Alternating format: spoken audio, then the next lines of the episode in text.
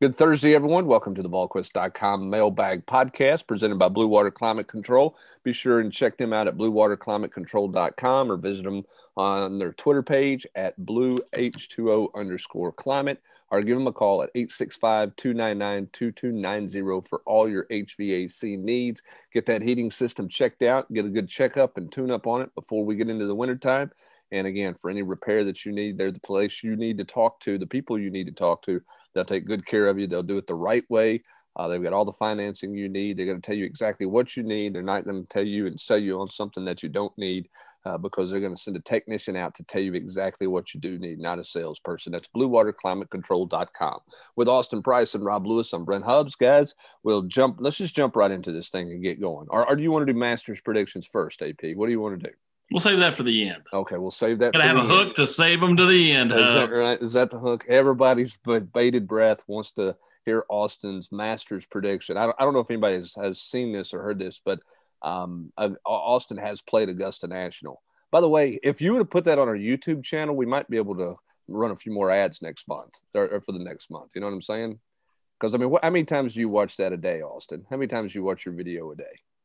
Um, I do don't watch it do all fall, that often. Do you fall asleep to it at night, or I wish, how does that work? Man, it, hindsight being what it is, I wish, however, that me and you could have hired Brant Packer to follow him around for 18 and tape the whole thing, and we could have shown it. Oh, maybe, yeah. Maybe got Bob Kessing to narrate. You know, to, to narrate. Hello, friends from Augusta National Golf Club in Augusta, Georgia. It's the Masters. All right, let's get. Oh into, man! All right, let's get into this. We'll get to your Masters prediction here at the end of the podcast. Let's jump right into the questions. We'll start with UT ball fan twenty nine. Why do you think uh, Tennessee's had such problems finding a quarterback? Is it recruiting evaluation or a coaching issue? I think it's the fact that you've had different coaches at the quarterback position, at the offensive coordinator position. I don't think Jim Chaney would have taken, um, certainly not JT Shrout. I don't think he would have taken Brian Maurer as well. We know that he did not pursue Harrison Bailey very hard when he was at Georgia.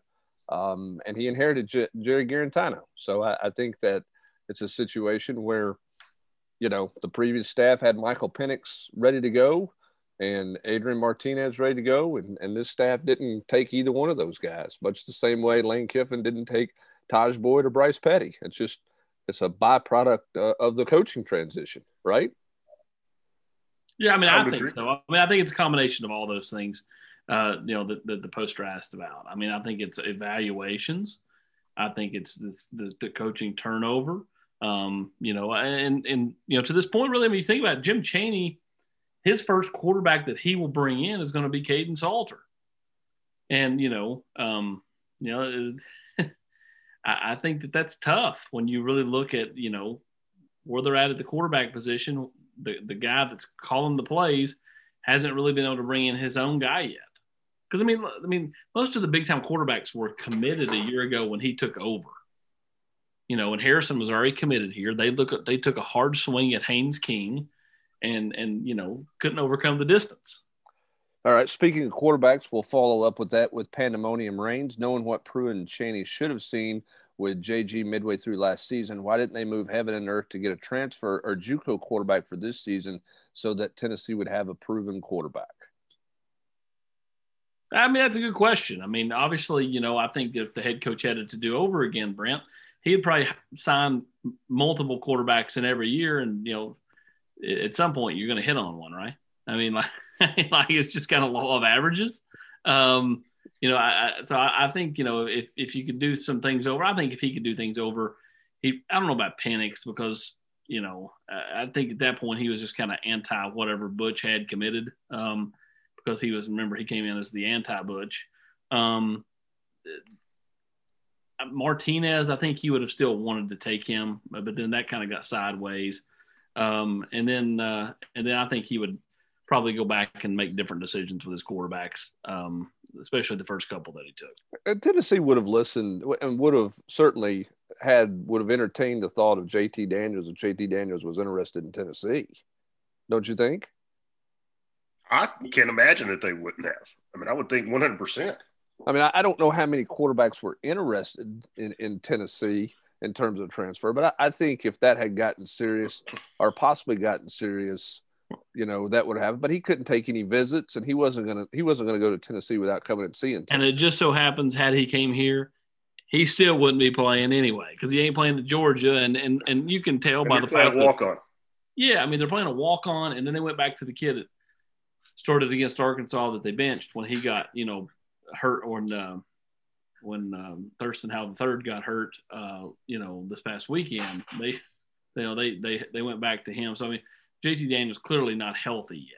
Well, and here's the other thing I will say this, and JT Daniels may end up being a good player. I don't know if he gets healthy. Okay, most of the time, if you're if a quarterback's transferring, he's transferring because he didn't win the job. Feleipe Franks is an exception. He got hurt and got Wally Pipp. He lost the job because he was injured.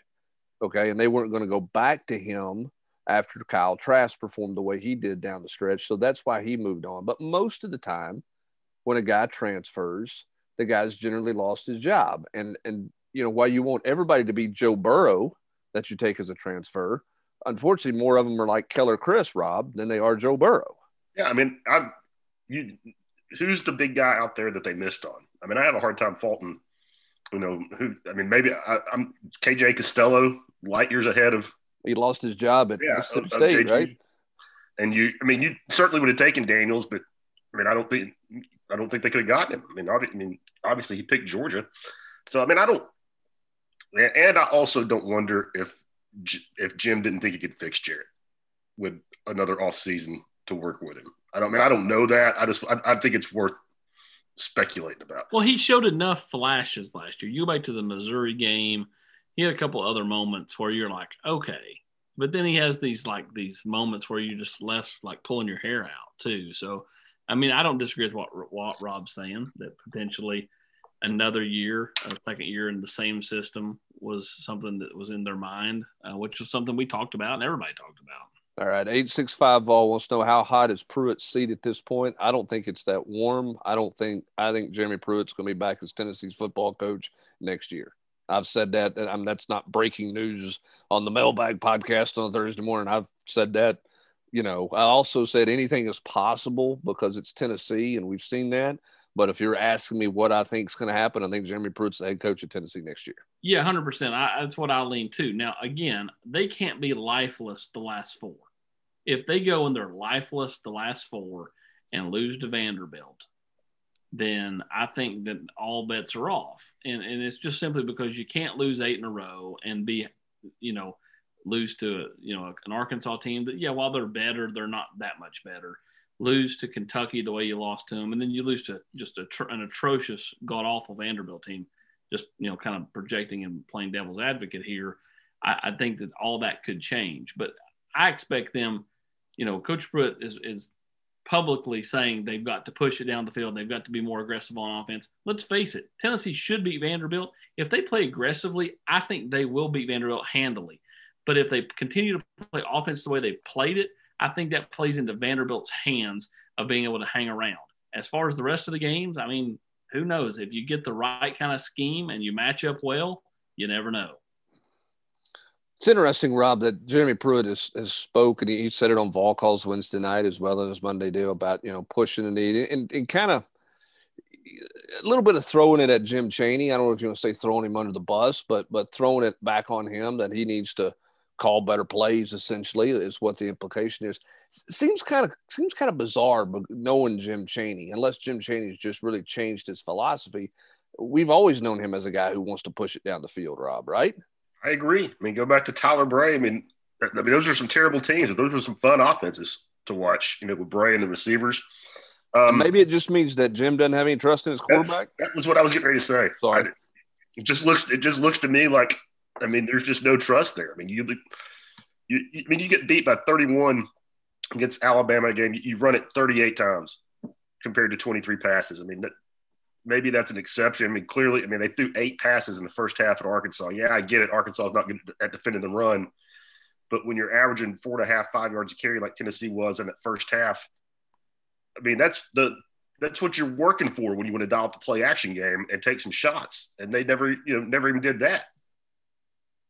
Yeah, it's kind of crazy. UT Sportsman 16 Does Pruitt need to make significant changes to his coaching and managing style to be successful at Tennessee?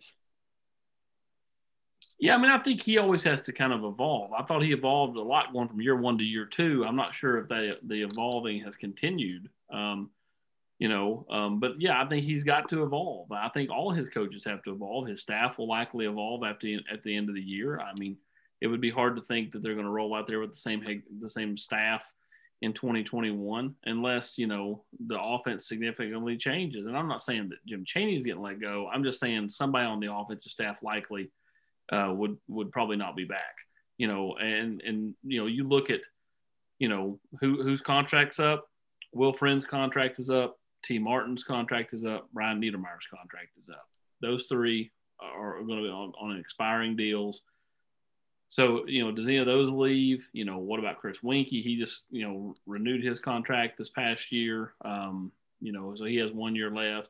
Jay as well would have one year left, and then uh, so would uh, DA. I mean, T would walk somewhere, crawl somewhere to be a, you know, offensive coordinator and, and call the plays. I mean, that's. Yeah. I mean, a lot of people, a lot of people, Rob felt like he was destined to be the head coach at Tennessee State, being hired by former Vol and former teammate Mikki Allen. But with COVID hitting Tennessee State, I don't think TSU's making any kind of change. Yeah, and for I mean, for anybody in T's position, that's the next step up the ladder. I mean, if you want to be a head coach someday, I mean, you've got to go somewhere and run run the offense, not you know just have a title. Yeah, or you've got to go down a level and be a head coach. Yeah, and go be a head coach right out of the gate. Yeah, yeah. but eh, eh, you know, I, I don't know. I think that's what T is looking for. And you're exactly right. He, he like would South Alabama was always another job that thought was thought would come open this offseason. And obviously, with his ties to Mobile, that one would make a lot of sense as well.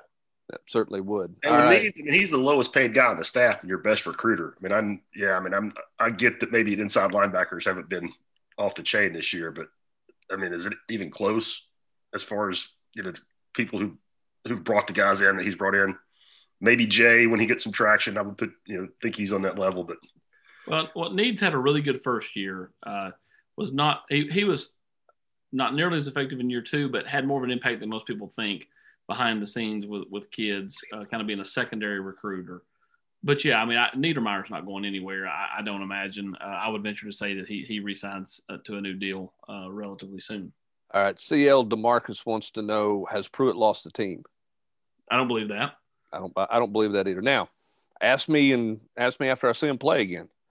You know, I mean, if if they if they lay down, then maybe my feeling is different. But I, I don't I don't believe that he has lost his team. I mean, I, and, I thought they played the, their best two quarters of, of complementary offensive and defensive football at Arkansas. I mean, just the last time we saw them, and yeah, I mean they crapped the bed the second half, but I mean, I don't think it was because Pruitt lost them in the 20 minutes at halftime. No, I mean I don't know what they're doing during the 20 minutes at halftime, but it's not working. Here's the other thing too: if if you'd have lost, if you had lost your team, I think you would see opt outs because I think yeah. this is. I, I, think that look, sure. I mean this look at Penn State. Year. Look at Penn State. Yeah, I mean I, I, think if you've lost your team, then then guys are opting out on you. And we've not seen that at Tennessee, um, you know, through this four game losing streak. All right, S. Pitball wants to know a coaching change is a hot topic on the GQ this week. Most agree finances are a major deterrent to making a change, especially in 2020. Isn't it more expensive to allow Pruitt to make staff changes and then end up having to pay three year contract buyouts for those newly hired assistants if a change is made after next season? I don't think um, anybody would let you do a three year deal unless it's a unless it's a new coordinator, and even then, I think that might be a tough ask. Yes, and I don't think a new if you have a new coordinator, I don't think you're going to pay a new coordinator 1.6 million dollars a year on the offensive side of the ball. So nope, I'm coming um, in for 750. You know, I mean, I, I, just don't. You know, to, to make a to make changes, you're talking about somewhere around 15 to 16 million dollars total. In a year where you're at. losing what? Yeah. I mean, we, we don't even know what the final number is going to get to. 50 right. plus, I bet is safe. And and and my guess is even if you make some staff changes, you're not going to be in a situation where your buyout a year from now is going to be fifteen million dollars because that you know things are you know Pruitt's buyout's going to drop, and then obviously you would have Ansley who would be in the final year of a deal, Chaney would be in the final year of a deal. I mean, you can figure out the the financials there that it's it's it's not it's not going to be fifteen million dollars a year from now, um, given where everybody's contract situations are are. All right, let's go on to Vol since 1996. With the delay of this week's game, will they look into working Harrison more with the first team reps or at least behind JG? Also, with the extra bye week, do you think that may help the odds to beat Auburn with Pruitt being familiar with Gus? Also, how bad is this team hurting without having Austin Pope? Would uh, 2021 commit Hudson Wolfe be the missing link in helping this Chaney offense as far as blocking and maybe get vertical down the field? All right, several questions to get there. Let's start with the first one. We know Jarrett Guarantano is not practicing this week because he's in concussion protocol. He's still day to day, and he has not practiced for Tennessee, which means other quarterbacks are getting reps. I have to believe Harrison Bailey is getting the core of those those reps with the first team based on where they think they are with J- JT Shrout and what they saw out of Brian Maurer. I'm not saying those other guys aren't getting reps, but don't you think Harrison Bailey is getting as much first team reps this week as he's gotten since he's been at Tennessee? Yes, it's the Harrison Bailey show. Uh, they're if if they go when they go to Auburn next week, fighting we get see actually football next weekend. Um, if it's not Jarrett Guarantano, it will be Harrison Bailey, and there's no doubt in my mind. I, it will not be Brian Maurer, and it will not be JT Shrout. Yeah, but I don't see how it could. I mean, you didn't take JT Shrout to Arkansas, and I think everybody saw everything they needed to see from Brian Maurer in those three. Was it three or four series? And Harrison, I mean, you know, he didn't light it up or anything, but he it wasn't even close to me. And I, you know, Arkansas was dropping eight and whatnot, but it looked like you had something to work with. I'll say this about Bailey: he, he, he did not. His mechanics are slow. His feet are are are, are not. You know, they're not stellar. Um, but he never looked like his head was spinning. Brent. He looked very calm out there. Whereas Brian Maurer, who's been in the system a lot, a year longer, and has played and started football in multiple games, looked like he was his head was on a swivel and and and and eyes were going back and forth. I mean, it was two two different kids out there. Yeah, and I mean, I, I, don't I don't even know that Brian recognized down and distance at times. I mean, there's a couple third down plays where they're coming. I'm not trying to be mean, where they're coming off the field, and he's kind of looking like, "Why are we coming off the field?" It's like it's fourth and nine, dude. I mean, you know, and, and I just don't think he. Uh, I think everything was everything looked really fast and he looked almost out of control out there running around, even even the ball up. Whereas Harrison did did not. Not that Harrison all of a sudden is like the guy, uh, you know, necessarily, but he certainly. To me, it's and I've said this all week long. To me, it's JG and Harrison Bailey. That's the two quarterbacks you have to work with if you're Tennessee. Um, extra extra week, extra days help Tennessee with with Auburn. I would think it has to. Yeah, yeah. I mean, but I think Jer- I think Jeremy Pruitt's got a pretty good beat on Gus, whether he's got extra days or not extra days. I think the extra days are more beneficial to um, the younger guys. That I, I, think you know you're you're trying to see if you can get them on the field some more, and maybe it's more beneficial to trying to find some solutions to some of your problems as opposed to getting a big jump start on Auburn. You know, with a couple of days practice there, but you know, it doesn't hurt by any means. Man, and going back two years ago, the day after Brant Packer prepared a delicious steak dinner, Austin, if you remember. I, I, mean, that was a bad Tennessee football team and a pretty good Auburn team. And Jeremy, I mean, I, I think the proof was in the pudding that, you know, that he's got a pretty good handle on what Malzahn wants to do, and probably better than a better handle than he does with any other team in the league. Yeah, I, I think so. I think he spent probably more time dissecting Gus's offense when he was working for Saban than he did anybody else's offense. Now, I think the challenge for this year's team with that is will the guys execute what he's got? What he's got. I mean, I think that was some of his frustration. You know, when he was trying to recap the Arkansas game on Monday, is, you got the sense Austin that he felt like he had the right call on multiple times, and guys didn't execute it from a technique standpoint, or they just had a they just had a flat out bust out there. Yeah, I, you know, and, and talking to a couple people, that they they had the right call, repped this numerous times in practice, and then it just didn't translate to the game. So, well, I think in particular, I mean, those two big pass plays, I think for sure were I mean, just individual. I think that's when you go back to you, and you know, and I know they're five, six games into the season, so to me, that's the excuse is not the same as it would be if it was game one or game two. But I think this this defense continually misses Nigel Warrior, misses Daniel Bituli, and misses Darrell Taylor. Yeah, no, there's no doubt about that. And offensively, as he asked the question here, I do think they miss Austin Pope. Oh, big Rob. time, big time. I don't mean, I don't, I, I couldn't agree with that more.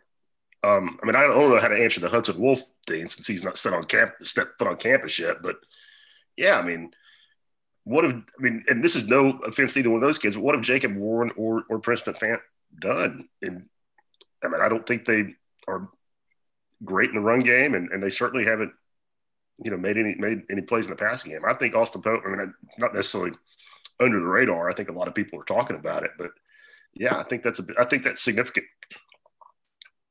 And we'll see it. We'll see how Hudson Wolfe is when he gets here. I mean, you know, when he arrives, he's he's missed a year. Austin, Wright, He's had yep. the injury and had the surgery. You know, where's he at from a physicality? I don't know how vertical he gets in in the passing game for him, but they need a guy who can be a combination inline blocker who could also be somewhat of a factor in the passing game, whether he's a uh, you know a dump down guy or or you know you get a matchup that you like that you can get for you know a few yards here and there. I don't know that he's going to be a guy that stretches the field, you know, 40 50 yards down the field, but he's got to be a guy who's a weapon. Yeah, he can't. I mean, he doesn't need to be Travis Kelce, but it's got You've got to have the the tight end be a part of your offense. Yeah, I agree. You know, Luke right. Stock or Mychal Rivera, somebody you know, just adequate. George Kittle, Gronk. Mm-hmm. Music City Ball wants to know when Chaney was originally hired, did he say that after his three year contract was up, he for sure wants to retire?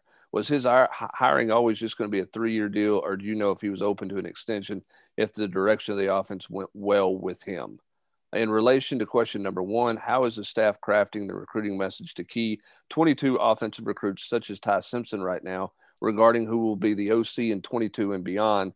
And what the offensive scheme will look like. Ty and his dad have to be wondering if Chaney's going to be the OC or if there's a plan to replace Chaney because he was going to retire after three years. I don't think Jim Chaney came in and said, I'm absolutely done in three years.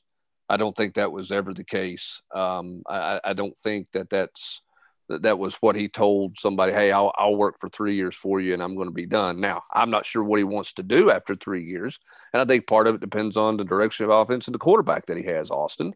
Yeah, I think uh, it's a lot more fun when you know you have toys to work with. You know, and and you know you have a you got a guy that you're coaching that that is making big plays and and there's excitement around your offense. I don't know how much you know how much juice you have coming into work when you know you feel like maybe you're handcuffed in a lot of ways. Yeah. All right. What about the second part of that question in terms of that you know Ty Simpson and the messaging to recruits? Well, I mean, I, much like uh, Joe Paterno always said, I'm going to go four more years. That way they couldn't use against him in recruiting. I mean, you know, I don't think Jim Chaney's saying, yeah, I'm out after next year. I mean, like, I think that, you know, Jim Chaney recruits Ty Simpson as if he's going to be here. So does Chris Weinke. So does, you know, the entire staff. And AP, I know you've said this before on the podcast, but break it for for those who, who are not going to want to hear it. How does Ty Simpson feel about Chris Weinke? Loves him. Loves him.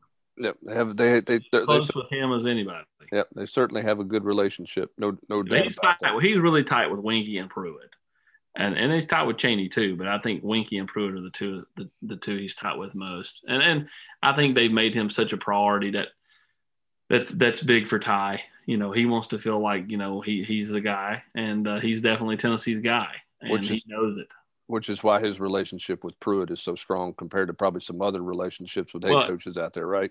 Correct. And you know, to be honest, he was going to be here this weekend. You know, he's he's planning on coming to the final two home games. He's been to the, you know, he did not come to the Missouri game, but he was here for the other two, right? Uh, both Kentucky and Alabama, and he's planning on being here uh, for the A and M and Florida game. So, um, Tennessee's in a good spot there. It's not done. Everybody's going, it's done. It's not done, but Tennessee is in a really good spot with Ty Simpson, and, and to the point now where I don't even know if Clemson's Tennessee's biggest uh, competition anymore. I think it may be. Maybe who? Maybe Alabama. Alabama. Okay. That'd be even worse though for, for Vol fans. Yeah, that would be painful. All right. Uh, Titus wants to know every game we still do not know who to block on run plays. Why is Chaney calling plays they don't know or practice? All players are confused. Is Friend on? Um, I don't. I don't. I'm not sure what the last part of that is. So anyway, let, let's let's get to the first part of that. Um, are obviously he's just mad. I don't. I'm not really sure what he's asking. Why does Tennessee? I don't know how many busts they have in the run game. I think sometimes they get they get beat, but I don't know how many times they just turn somebody loose. I mean, they ran for or they didn't have any trouble running the football against Arkansas. Or, 135 yards in the first half. Or sometimes guys pull, or uh, the fans don't know the responsibility of the lineman and who they're supposed to block. I mean, like that that goes along a lot, a lot of times because there's been numerous times where I watch a play over the years, and Lord knows I don't know football like a lot of other people do, but I'll watch a play and I'll go, oh, that was a bad play by him. And then when I talk to said coach and I say, hey, what about this play? And they're like, nope, he was supposed to block that guy. It, you know, what what you think is the right uh, person to block doesn't mean that that's actually the right person to block. So a lot of it's scheme and and and in particular what you know they're you know each individual lineman is, is supposed to do on a play. All right, let's go to Apple Orange. With the game canceled this Saturday, could the team practice or scrimmage if they wanted to? Yes. 20 hour rule, right? As long as they're under the 20 hour rule. Yeah. Yep. I think it'll be interesting to see what what Pruitt does with his team this weekend. Is he going to let him go home? Is he going to no, no. around? What are you? What is he going to do here? I think that's going to be interesting. I think he's going to call Kirby and see if they can line up that mat, uh, a rematch with Georgia. Play Ohio State. How, how Ohio State. No, you got to stay in conference, Rob. Can't oh, play one out of conference. Line it up. Let's, let's have an exhibition game in Neyland Stadium against Georgia. I, am not, I, I'm neither confirming or denying that a call was made to the SEC about a possible rematch between the Vols and Dogs. Oh my word! uh, I will say this: as far as letting kids go home, I talked to a coach on campus this weekend. I don't think they let him go home, and I, I was talking with somebody on campus this weekend who thinks that. I mean, he, and he's not coming up with this on his own. He's talked with a lot of people around the country. He thinks that everything we're seeing this week with with college teams is a result of Halloween weekend parties, social distancing being thrown out the window. And now, you know, eight to ten days later, the chickens have come home to roost. Yeah, I don't think there's any. It's all your kid's that. fault, Rob. He's a freshman over there at UT. He was he added into the, the Halloween madness. I'm sure he was in the middle of some COVID soup. There's no question. wish wish it was 98 wants to know does it not seem unusual to any of you guys that we're almost seven weeks into the season and they still act like harrison bailey is so unprepared I do not expect him to fully understand a complex offense, but Pruitt's words and actions suggest he can barely operate a simple one. We have watched team after team throw a freshman into action two to four weeks into a season without it being a total disaster. Even if you ignore the lack of spring uh, and spring and fall camp, it's beginning to seem like a failure of preparation on the staff's part. Or am I wrong? You're wrong. I don't know. I mean, I, I understand how he feels. Listen, I mean, don't you think like the, the, you know the inner part of Hubbs and Robin? I yeah, I'm a big skill guy. So like when there's freshman wide receivers, I always want them to play. And, and you know, at, uh, I think that's natural. When you're a fan, you want to see that quarterback play, that five star quarterback play. So like he came in with the weight of the world on his shoulders. Everybody expected him to play out of the get go. Then everybody was understanding of the fact that they missed spring missed part of fall camp due to contact tracing and stuff. But then when Tennessee's not been very good at quarterback, everybody's like, okay, enough, put him in there. So that nobody can grasp it. And I mean, I get it. I understand the, the frustration. But I mean, but also, I mean, and I know you get this too, AP. No spring practice, no fall, no fall practice for him. Um, I mean, virtually no fall practice because of contact tracing. I mean, by the time he gets, he's out on the practice field regularly. They're getting ready for South Carolina. They're getting ready for Missouri's defense. It's not all about this is our offense. This is what you do, A, B, and C. I think he, I, I think people really underestimate the impact of not just being out there when it's basic fundamentals. And, and to me, and learning Brent how to run the show, like going out there and, and calling a play in the huddle with authority, calling your cadence with authority, little things like that that I'm not sure he does. Having talked to some people, they they want him to be more assertive. Let's see if he does that. He's got basically a week and a half more to prepare to potentially be the starter heading to Auburn. Well, they totally missed the boat on not getting him on the field at the end of the Missouri game, yep. at the end of the Georgia game, and in the Alabama game. Okay, should have given him the whole second half. Should have given him the whole second half. Should have got him on the field earlier. I mean, one series into the game the other night with Brian Maurer, and you knew that that wasn't going to end very well. They missed opportunities to get him on the field, which would have helped with some of those things, um, not just understanding the offense, but managing the offense. There's no question about that. So that's where I fault the coaching staff in the preparation of Harrison Bailey. They did not take an op- advantage of the opportunities when they presented himself to play a backup quarterback. And I would have played Bailey because you already knew what you had in JT Shrout and Brian Maurer because you played with them a year ago and they've been on your campus over a year. So you knew who those guys were. Um, all right, a couple questions, and then we're out the door here to, to get going. SEC Beast wants to know in Pruitt's first year, it felt like we were hyper aggressive on defense. Pressure was coming from everywhere. Heck, if you look at onside kicks, I would say we're aggressive in special teams too. Rewind this past week to Arkansas, and it felt like in the third quarter we were running a vanilla and soft defense. That's up to the point where Maurer had all the three and outs. Then magically the defensive line stopped playing well. Uh, what I guess was just a gap contained control and went after the quarterback saw a little help from Thompson and others. For a coach that says he wants to play aggressive and be multiple on defense, why did it feel like I was watching third and Chavis in the third quarter? Our defensive players are mostly the same, are better than last year, so I'm not buying its players. Question Is the soft coverage and giving up the underneath stuff Ansley's philosophy? Why in the world did we wait until the game was lost to start to pressure Feleipe Franks? I would say I think it is players. Lost the first team All SEC safety. You definitely didn't replace him with a first team All SEC safety. You lost a second round NFL draft pick at defensive end. You did not replace him with anything like that. And does anybody think you're getting level play at Daniel Bituli's spot that you got last year? No. No, I don't. And and, and Alontae was out. He, the one guy you replaced, you know, uh, Nigel with was was you know Jaylen McCollough, and he's got a, a toe that's causing him to be even slower.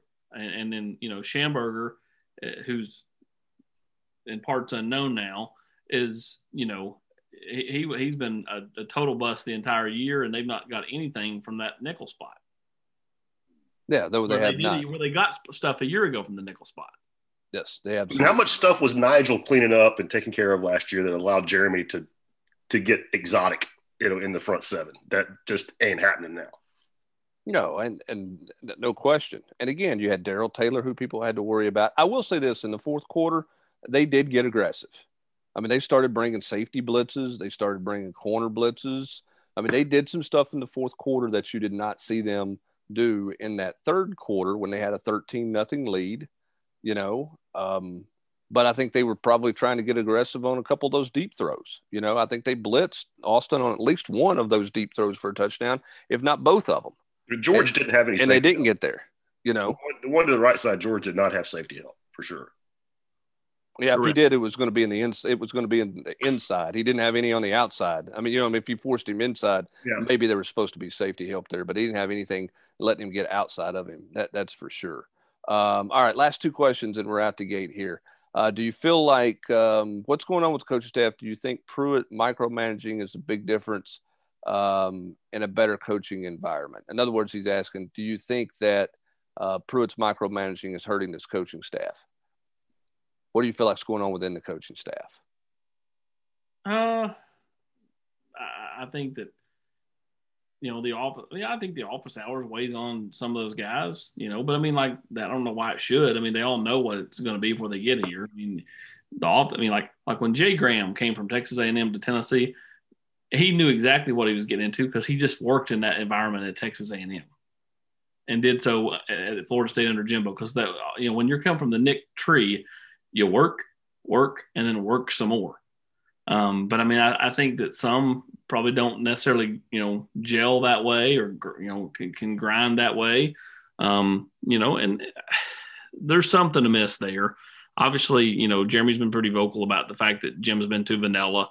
Um, you know, I, I'm not sure the development's been there at all positions. And so, and I'll say this from a micromanagement standpoint. Maybe there's more maybe there's more micromanagement on game day, but on the practice field, I think Coach Pruitt's probably micromanaging less, particularly yes. on defense, because he's working with the defensive line exclusively.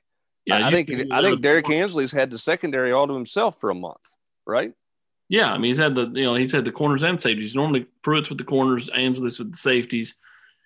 Then he had Shearer and Rocker this year. You know, I think early, you know, when he first come back to campus, he was working a lot with the linebackers, trying to bring Niedermeyer along as he, you know, begins his role as a defensive assistant and, and linebacker. And then all of a sudden he shifts into being the defensive line coach once he fired Jimmy. Yeah, certainly did. All right. That's going to do it for uh, this edition of the Blue Water Climate Control VolQuest.com mailbag podcast. But as we get out the door, we got just a couple of minutes left here. Again, check out our friends at BlueWaterClimateControl.com.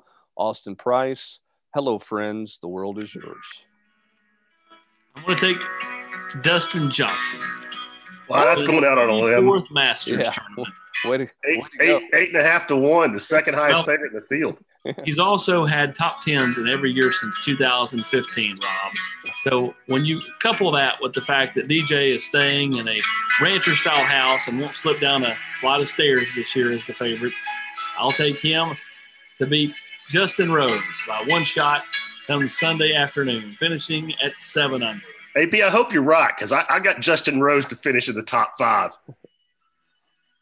So at, uh, Dustin Johnson and Justin Rose. Does Tiger Woods make the cut? Yes or no? no. Yes, he does. He does make the cut. And I, I, if, if, you if you don't know the words to the the the, the Loggins song here, the David Loggins music, I, I, I don't really sing. urge you to really look those sing. up. We really urge you sing. not to sing. Okay, That's Rory McIlroy. Hey, I, I, I do like Roy. I, I, said Roy was my number two pick. He plays really good on soft golf courses, and we'll see if they turn the sub air on much this week. I got it from a good soft. source today that, that he before the rain came down, he made four straight birdies on the front nine. Ooh, inside source, Rob Lewis. Throwing darts in there at Augusta National. That's going to do it for this podcast. There you go. Enjoy the Masters. Enjoy what little bit of college football we can find this weekend. That's going to do it for this podcast. For Austin Price and Rob Lewis, I'm Brent Hubbs. Have a great Thursday, everybody.